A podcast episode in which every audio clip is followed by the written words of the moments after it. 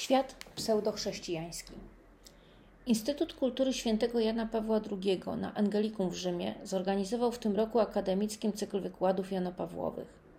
Gościem siódmego z kolei była profesor Chantal del Sol, filozof, pisarka i profesor filozofii politycznej, która wygłosiła wykład na temat końca świata chrześcijańskiego. Uwaga, świata chrześcijańskiego, nie chrześcijaństwa jako takiego. Mówimy o panującym sposobie myślenia – o filozofii, z której wynika rzeczywistość społeczna, polity, polityczna i kulturowa. Świat chrześcijański od 200 lat heroicznie się broni, mówiła prelegentka. Obecnie wobec postnowoczesności umiera. Słucham jednak opisu świata, którego upadek pani profesor wieści i zupełnie go nie żałuję. Świat, którego filary to m.in. hierarchia, autorytet i przymus – Świat odrzucający wolność sumienia, świat, w którym kolonizacja była działaniem szlachetnym i godnym uznania, podobnie jak tortury i kolejnej wojny, cytat z wykładu, a pedofilia postrzegana była jako środek zaradczy, utrzymywany, by chronić rodziny i instytucje. To kolejny cytat. Był głęboko chory i daleki od chrześcijaństwa. Tak, ten, który powstaje, pochwalający aborcję czy samobójstwo, nie jest lepszy, ale trudno go nazwać gorszym.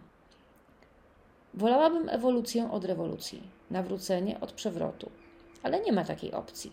Mijającego świata broni się całościowo, razem z tym, co w nim nieewangeliczne.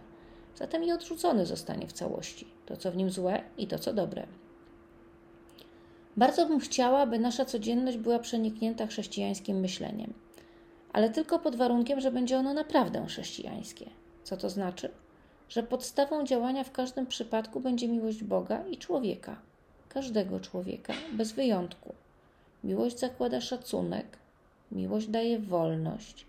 To nie znaczy, że rezygnuje z prawdy i nazywania dobra dobrem, a zła złem.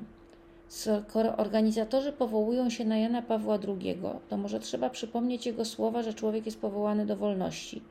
A być wolnym to móc i chcieć wybierać, to żyć zgodnie ze swym sumieniem. Pojmowanie chrześcijaństwa jako religii przymusu jest dramatycznym jego wypaczeniem i powodem, dla którego ludzie dziś odchodzą od wiary. Pragnienie wolności jest w nas i jest Bożym darem. Nie da się go zabić. Człowiek, który zakosztuje wolności, nie chce już wracać w niewolę, chyba że zostanie złamany. Wolność wyraża się w dokonywaniu wyborów, które oznaczają też przyjęcie odpowiedzialności za siebie i innych. Odpowiedzialność z kolei nie zabiera wolności.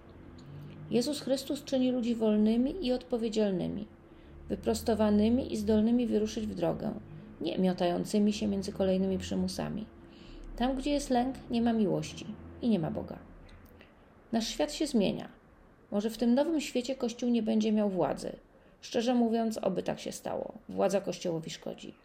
Może moralność nie będzie wsparta prawem nawet w kwestiach najistotniejszych i trzeba będzie z tym żyć.